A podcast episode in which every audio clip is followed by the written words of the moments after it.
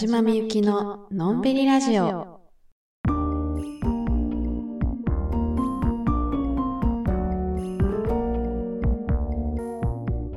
こんばんは、田島みゆきです。このラジオは毎週月曜日に更新しています。最近雨多いですね。なんか台風来てるんですか？まだ台風あるんかいっていうあれくがつってさ、毎年台風来てましたっけ？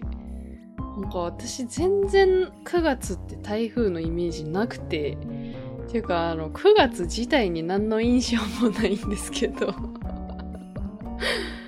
くがつってなんかあったっけみたいな、そういう感じなんですけど、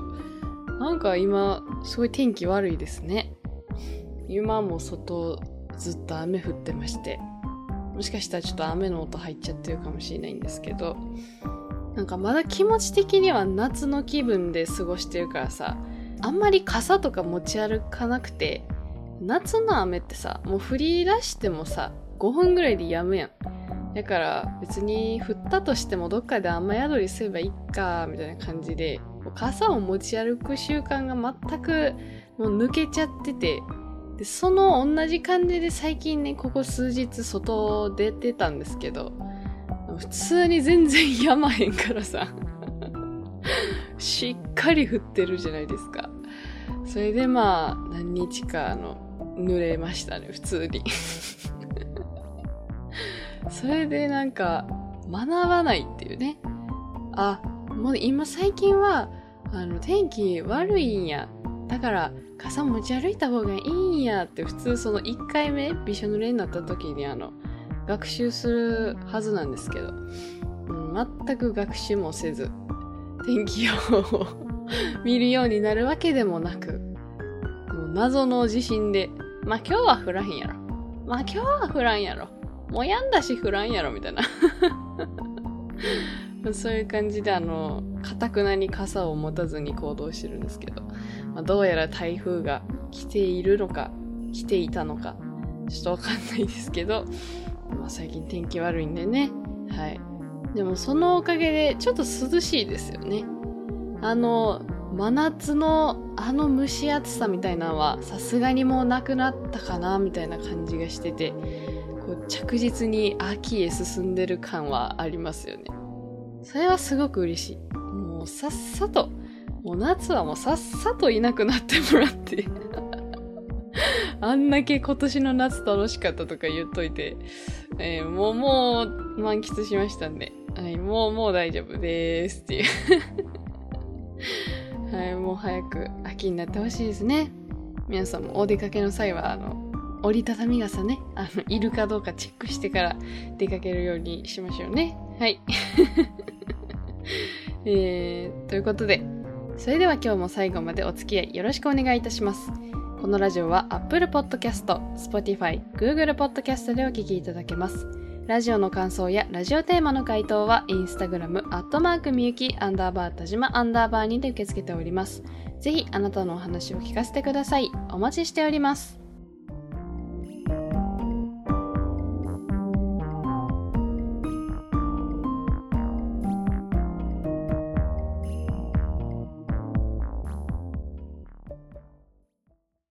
先日、姉と嵐山に行ってきました。嵐山っていうのは、あの、京都の有名な観光地で、観光客の方でね、あの、賑わっている場所なんですけども、お姉ちゃんがちょっと帰ってくるということで、二人で出かけまして。嵐山って、あの、私が住んでいるところからは、あの、そんなに遠くはないんですよ。普通にすぐ行けるんですけど、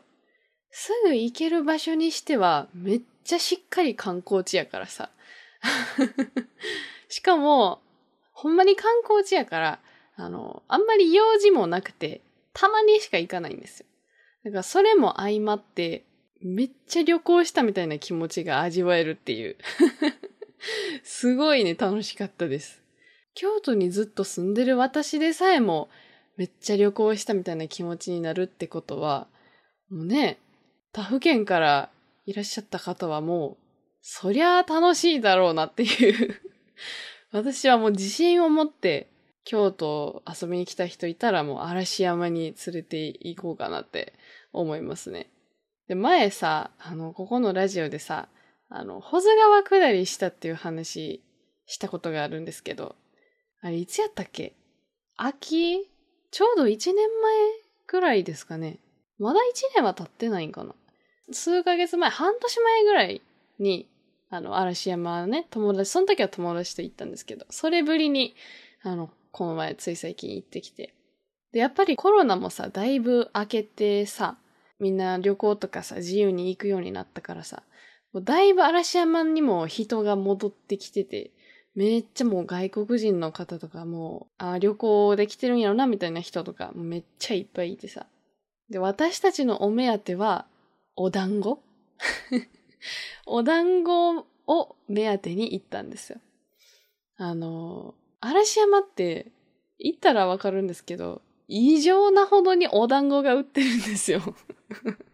いろんなところで、みたらし団子やら、抹茶のお団子やら、なんかあんこ乗ってるお団子やら、ほんまに団子がいっぱい売ってんねんな。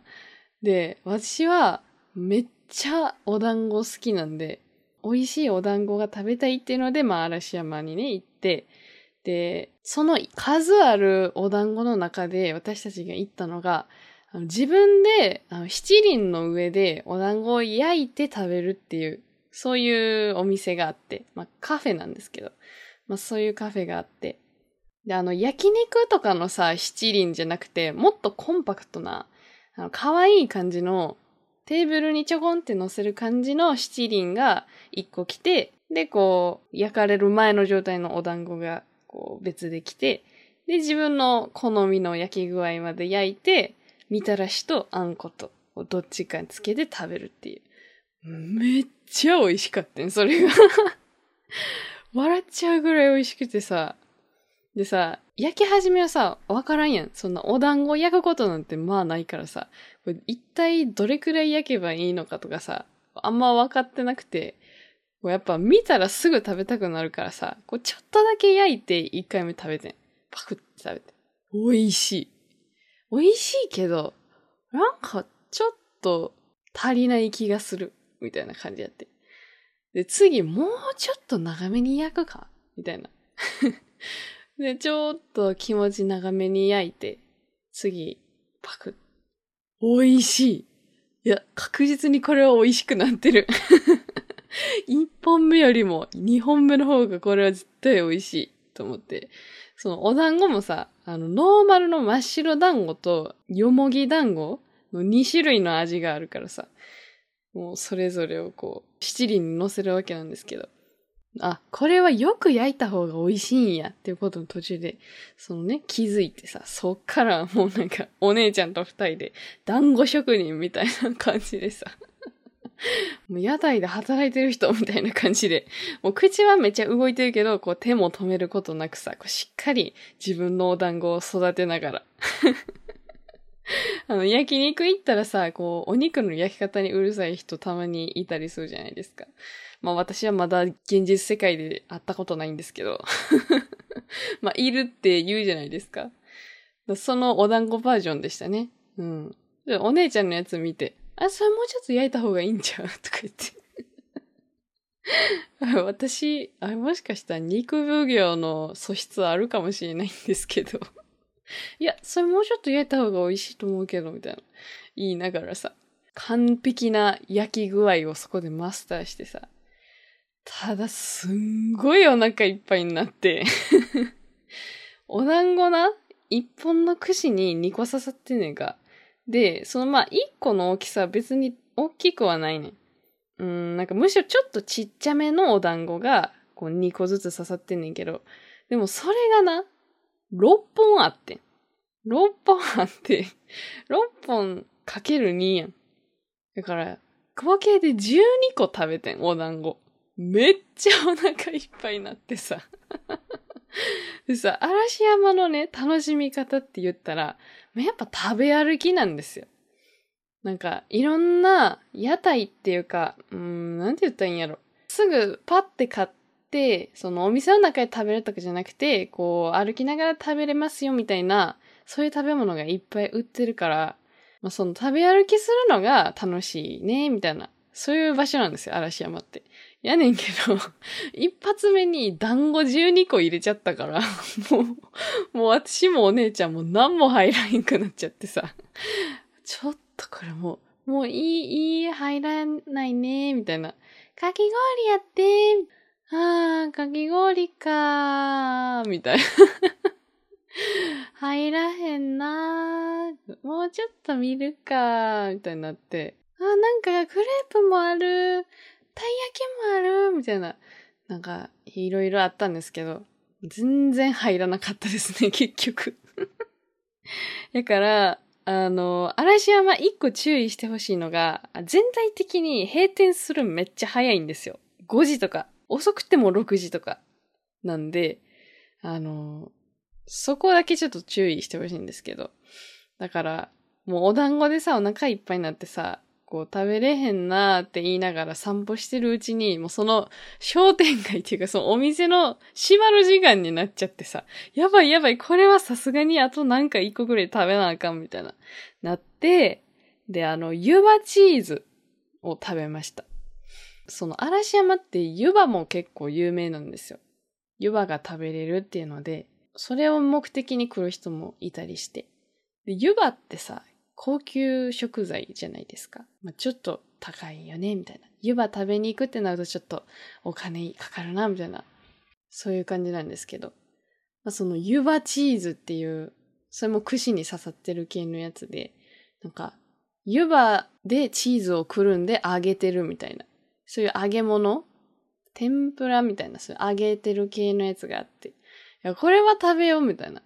で、それ食べたんですけど、めっちゃ美味しかったです。あの、めっちゃ美味しかったんですけど、いまいち、その、私の中で、湯葉っていうものの味があんまり思い出せなくてですね。あの、湯葉ってどんな味やったっけって思いながら食べたんで、うーん、果たしてあれが湯葉だったのかどうかはちょっとわかんないんですけど。でもあれはあれで、なんかそういう湯葉チーズっていう食べ物としてめっちゃ美味しかったんで、はい。あのー、ぜひ嵐山に行った方は湯葉チーズも食べてみてください。あと、まあ、最後の最後、まあ、正直お腹いっぱいやけど、まあ、デザートもいっとくか、みたいな、なって、あのー、ジェラートを食べたんですけど、そのジェラート屋さんは、渡月橋っていうでっかい、もう嵐山行ったら全員が目にするでっかい橋があるんですけど、その渡月橋を渡った先にある、もうすぐその目の前にあるジェラート屋さんなんで、あの、あー、あれのことかってなる人ももしかしたらいるかもしれないんですけど、あの、ちょっと変わった味のジェラートがいっぱいあって、梨とか、ピスタチオとか、ぶどう、あとはなんか、空っていう名前の、なんか、ソーダ味の中にマシュマロが入っているみたいな。それ子供人気ナンバーワンって書いてあったんですけど。まあ、それとか、と何があったかなあ、なんか、なんたらストロベリーみたいな。そういうのもあったし、まあ、今こうやって言ってて、そんな変わった味じゃないなって。そんな変わった味じゃなかったわ。いやでもなんかあの、ぶどうはぶどうでも、その、ただのぶどうじゃないんですよ。なんか、どこそこさんのなんたらぶどうみたいな、そういう系。なしも、どこそこさんのなんたらなしなんですよ。適当。ちょっとすいません、あの、詳細覚えてないんですけど。いや、とにかくなんかちょっと素材にこだわってる系のジェラート屋さんやって。で、私は、あの、ピスタチオ頼んで、で、お姉ちゃんが、あの、なし頼んだんですけど。なんかその私が頼んだピスタチオがジェラート世界大会みたいな、なんか大会で賞を取りましたみたいな、そういうジェラートやってさ、そんなすごいんかと思って頼んだんですけど、めっちゃ美味しかったです、それも。もうほんまにもうピスタチオ丸ごと口に突っ込まれたみたいな。なんかジェラートっていうかピスタチオって感じだった。ほんまに美味しくてさ、感動して、で、お姉ちゃんが食べてた方の梨も、ほんまにもうまんま梨って感じで。梨さ、もう今がシーズン真っただ中やんか。あれ秋の果物やからさ、めっちゃ美味しくてさ、もう最高でしたね。だから、まあ私の、えー、今回のルートを真似するとしたら、あの、お団子行って、湯葉チーズ食べて、ジェラート食べて帰るっていう。うん。で、そのお団子はなるべく早めに食べた方がいい。なるべく早めにお団子食べて、で、あの、竹林がね、有名ですので、あの、竹林とか見に行って、その、めっちゃそこで歩いて消費して、でちょっとお腹が、あの、ちょっと減ったな、みたいになってから湯葉チーズ食べて、うん。この湯葉チーズは二人で一本でいいと思います。はい。あのにこ刺さってるんで、はい。いっこずつ食べて、で、あの、ジェラート食べて帰る。もうこれが、えー、最高の嵐山プランかなと思います。いや、あのな、そもそもな、あの、いっこめのお団子な、あれ、いちにんまえをふたりで分けるんでよかったなって、うん、根本的なことを言うとそうなんですよ。あれをふたりでシェアすればよかっただけの話なんですけど、あの、ワンオーダー制って言われたからさ、そこで、あ、じゃあにこでって言っちゃってんけど、お団子いっこ、で、ひとりはなんかドリンクとか、そういうめっちゃ軽めのやつ、それも分けたらいいじゃないですか。それが一番賢いと思います。よほどのお団子好き、もしくは、よほど腹ペコの状態でいかんと、お団子じゅうにこは、まあまあきついから、そう、まあ私みたいなね、あの、お団子狂いなら全然余裕で食べれると思うんですけど。いやー、でも美味しかったんでね、ぜひ行ってもらいたいなと。もし行かれる方は、あの、よく焼きで、うん。早く食べたい気持ちを我慢すれば我慢するほど美味しくなると思って気持ち長めに焼いてください。あの、お団子のとこのお店、イクスカフェってとこなんでね。あの、イーエックス カフェ、イクスカフェって読むんですけど。はい、ぜひ行ってください。まあ、それでさ、まあ最近美味しいものをいっぱい食べてるわけなんですけど、お札、お札バター飲んできました。飲んできましたよ、もう。本当にね、これもマジで美味しい。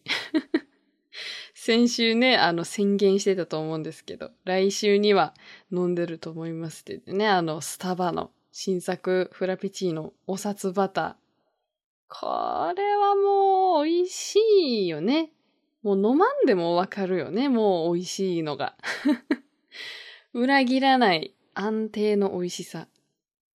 でも、なんか安定のもう予想通りのめっちゃ美味しいフラペチーノやってんけど、思ってた味ではなかったっていうか、私の想像はめっちゃ甘くて、若干その焦がしキャラメル系、ちょっと香ばしい系かなって思ってたんですよ。焼き芋やし。うん。お札バターってそうかなって思ってたんですけど、実際飲んでみると、あの、そっちじゃないっていうか、香ばしい系で焼き芋を表現するパターンじゃなくて、あの、ほっくり、ほっくり、優しい系の焼き芋でした。あの、やっぱバターって言ってるからさ、そういえば言ってたなと思って。うん、そのバターの優しい系の味やから、マイルドなお芋のお味でした。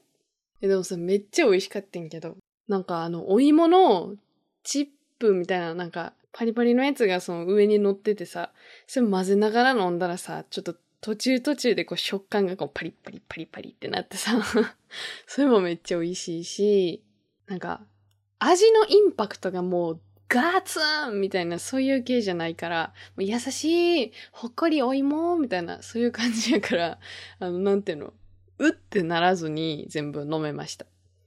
やっぱりさ、そのインパクトめっちゃ強い味ってさ、こう、一口目はめちゃくちゃ美味しいねんけどさ、あのトールのサイズ結構でかいやん。あれ全部飲み切ろうと思ったらさ、まあまあちょっと、ふーみたいななるやつもあったりするじゃないですか。けど今回のやつはそういう系ではなかった。普通にあの、美味しく最初から最後まで飲み切れたので。うん。まあ別に甘くないわけじゃないねん。あの、全然甘いねんけど、その想像よりかは、あ飲みやすい感じの甘さやったよっていうことですね。なんでめっちゃこれも最高でした。まだ飲んでない人ね、ぜひ飲んでみてほしいんですけど。で、あとね、あの、最近食べた秋スイーツは、コンビニで売ってる小枝のアイスなんですけど、昨日初めて見てさ、昨日食べてんけどさ、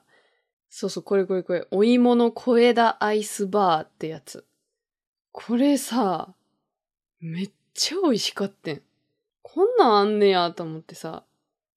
なんかね、紫色のパッケージで、お芋の小枝って書いてあんねんけど、なんか、アイスバーの太さ加減は、うまい棒みたいな感じ。で、まあ見た目は全然違うねんけど、なんかその棒の中に、さつまいものあんみたいな、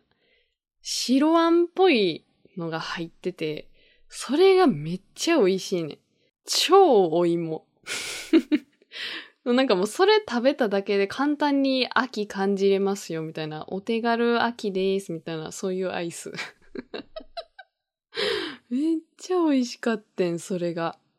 で、やっぱ小枝やからさ、普通の元祖小枝あるやん、お菓子の。あれってさ、こう周りにさ、なんやあれ、アーモンドみたいな、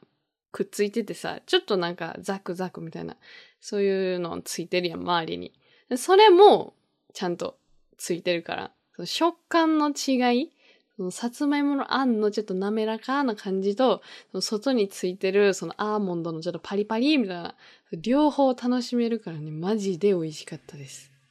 で、私これ今日さ、みんなに紹介しようと思ってさ、あのさっきネットで調べてたんですけど、なんか割と話題のアイスやったみたいで、あ、やんなーってなりました。そうそうそう。で、めっちゃ最近発売されたやつみたいで、私は全く、あの、知らんと買ったんですけど、どうやらこのアイスはなんか秋限定の注目のアイスやったみたいなんでね、あの、なくなる前にぜひコンビニ寄ったらちょっと探してみてください。お芋の小枝ってやつ。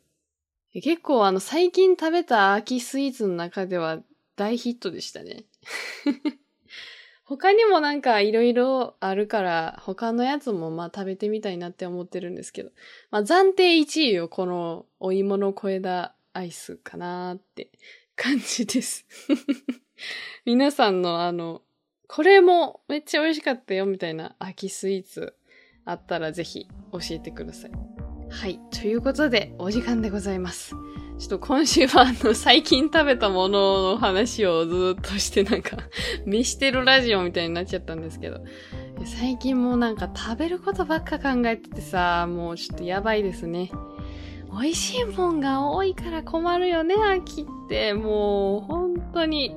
胃袋が足りないんです。は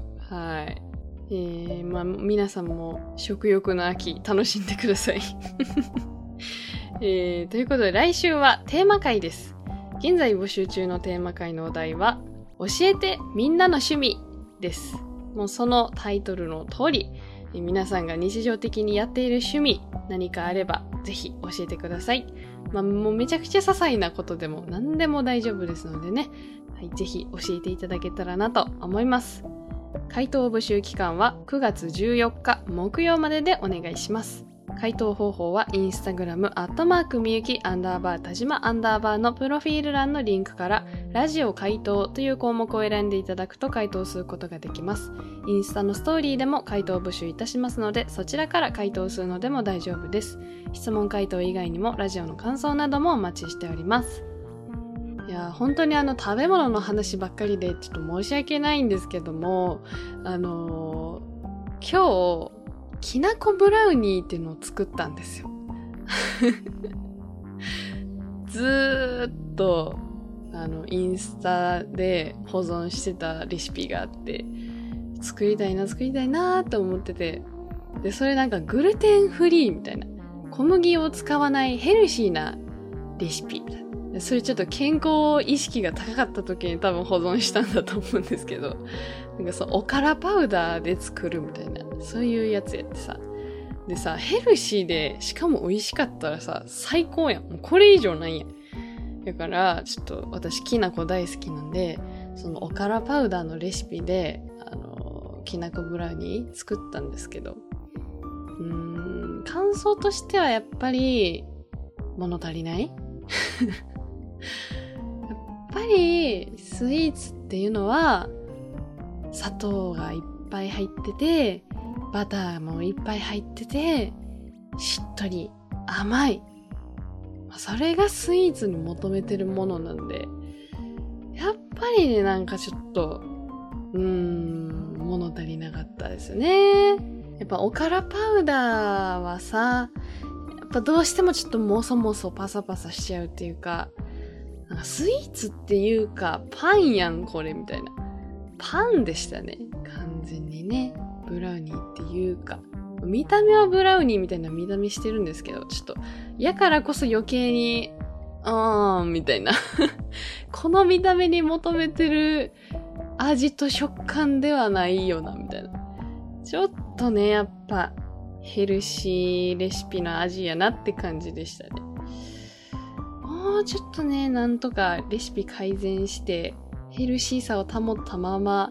もうちょっとしっとり感を出せないかなってちょっと試行錯誤してるんですけど、いやーちょっとねヘルシーレシピは難しいなって思いましたそらさ、散々さお芋の小枝アイスバーとかさ、スタバの何さつまいもバターとかさ、散々そんなん飲んどいてさ何を今更グルテンフリーだの何を言うてんねんって感じなんですけどそら物足りんやろっていうね。